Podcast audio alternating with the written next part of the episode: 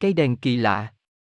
Sau lễ tiễn đưa Phật và các thầy tỳ kheo trở về tịnh Xá Kỳ Hoàng, vua A Xà Thế cùng với đình thần trở lại nội cung để dự buổi yến thân mật và bàn một vài việc cần làm thêm trong ngày đại lễ hôm ấy. Câu chuyện mở đầu trong bữa tiệc là những lời sau đây do vua A Xà Thế phát khởi. Các khanh. Quả nhân rất bằng lòng và thỏa mãn về việc các khanh đã lo liệu quá ư tương tất trong buổi lễ cúng dường Phật và giáo hội vừa rồi. Hướng đôi mắt về phía đại thần Kỳ Bà, vua A Xà Thế nói tiếp. Kỳ Bà. Khanh nghĩ hộ quả nhân xem còn có việc gì đáng làm nữa để quả nhân tận hiến tất dạ chí thành lên Đức Chí Tôn và giáo hội, những người tận tụy trong công việc giáo hóa chúng sanh nói chung, thần dân của quả nhân nói riêng, trở về với ánh sáng chân lý. Đứng dậy ngẫm nghĩ trong chốc lát, rồi đại thần Kỳ Bà thông thả tiếp.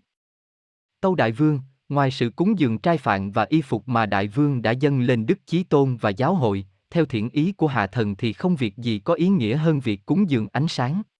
Vì ánh sáng tượng trưng cho trí tuệ, cho sự giác ngộ, ở đâu có ánh sáng thì ở đó bóng tối tan mất. Cũng như ánh sáng Phật và giáo hội đến đâu thì ở đó si ám và tội lỗi đều tiêu sạch. Ngu ý của hạ thần chỉ có bấy nhiêu, kính mong bệ hạ thẩm xét. Hay lắm!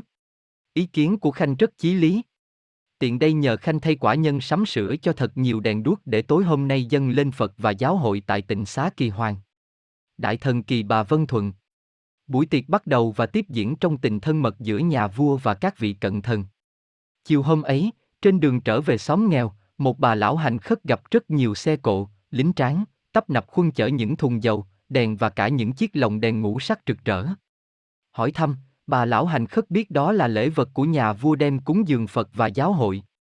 Hình tướng trang nghiêm của Phật và các thầy tỳ kheo lại hiện về trong óc bà. Bà vui hẳn lên và rất tán thành việc làm có ý nghĩa của nhà vua. Và xét lại tự thân, thấy mình chưa làm được một công đức nào đối với Phật và giáo hội, bà tự nghĩ phải sắm phẩm vật để cúng dường mới được. Thò tay vào bị, bà lão moi ra võng vẹn chỉ có hai tiền. Một sự quyết định nhanh chóng trong lòng khiến bà hoan hỉ đi ngay vào một cái quán gần đấy. Thưa cậu, làm ơn bán cho tôi hai tiền dầu thấp. Bà mà mua dầu làm gì? Sao không mua đồ ăn lại mua dầu, nhà cửa đâu mà dầu với đèn? Thưa cậu, tôi thường nghe các bậc hiền đức trong làng bảo, ngàn năm muôn thuở mới có một đức Phật ra đời, người nào có nhiều phước duyên lắm mới được gặp. Hôm nay tôi may mắn được gặp nhưng chưa có lễ mọn nào để dâng hiến lên ngài. Điều ấy làm tôi vô cùng ân hận. Nhân tiện vua A Xà Thế sửa soạn đèn đuốc để dâng lên ngài và giáo hội, tuy nghèo khổ, tôi cũng xin nguyện đem hai tiền mới xin được đây mua dầu dâng ánh sáng lên ngài. Nghe bà lão hành khất tỏ tấm lòng chân thiệt đối với đấng giác ngộ, người chủ quán nhìn bà một cách cảm mến và hạ giọng, hai tiền chỉ được hai muỗng, nhưng tôi xin tặng bà ba muỗng nữa là năm, và cho bà mượn luôn việc đèn này. Mong bà nhân cho. Sau khi cảm ơn người chủ quán, bà lão ra về với bao niềm hoan hỷ vì được người khác biểu đồng tình và giúp mình trong công việc phước thiện. Trời chưa tối hẳn, những cây đèn xinh xắn, lộng lẫy của nhà vua đã được những đội thị vệ thắp sáng. Tịnh Xá Kỳ Hoàng như vui nhộn hẳn lên. Đó đây vang lừng những điệu nhạc dịu dàng, nhịp nhàng với lời ca ngợi của những cận thần thay nhà vua tán thán công đức của Phật và giáo hội. Từng đoàn người lũ lượt đi dự lễ, đông như trảy hội. Bà lão hành khất cũng tiến mau về phía tịnh xá và dừng bước trước những hoa đăng rực rỡ, bà vội vàng đến rót dầu vào cây đèn mà bà đã lau sạch và thay tim. Vừa mồi ánh sáng bà vừa phát nguyện, cúng dường ánh sáng này lên Đức Thế Tôn và giáo hội, con chỉ cầu mong làm sao con cũng sẽ được trí tuệ sáng suốt như các đấng giác ngộ trong mười phương. Bà lại nghĩ, dầu ít như vậy có sáng cũng chỉ đến nửa đêm là cùng. Nhưng mạnh dạn bà thầm nguyện, nếu quả thật sau này tôi sẽ được giác ngộ như lòng tôi mong muốn hôm nay, thì số dầu ít ỏi này cũng làm cho cây đèn này sáng mãi không tắt.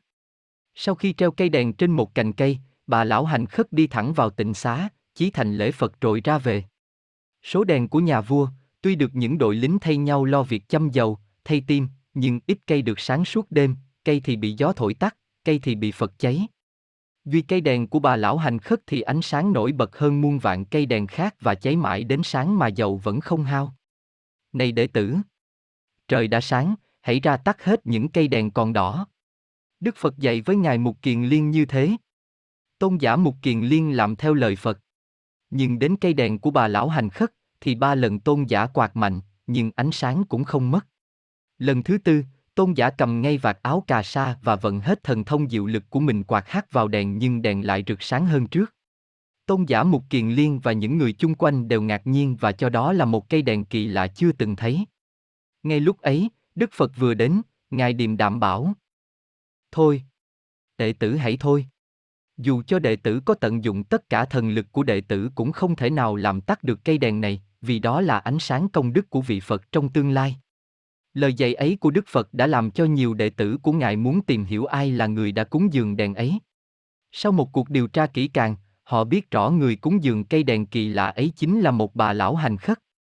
Câu chuyện này đến tai vua A Xà Thế.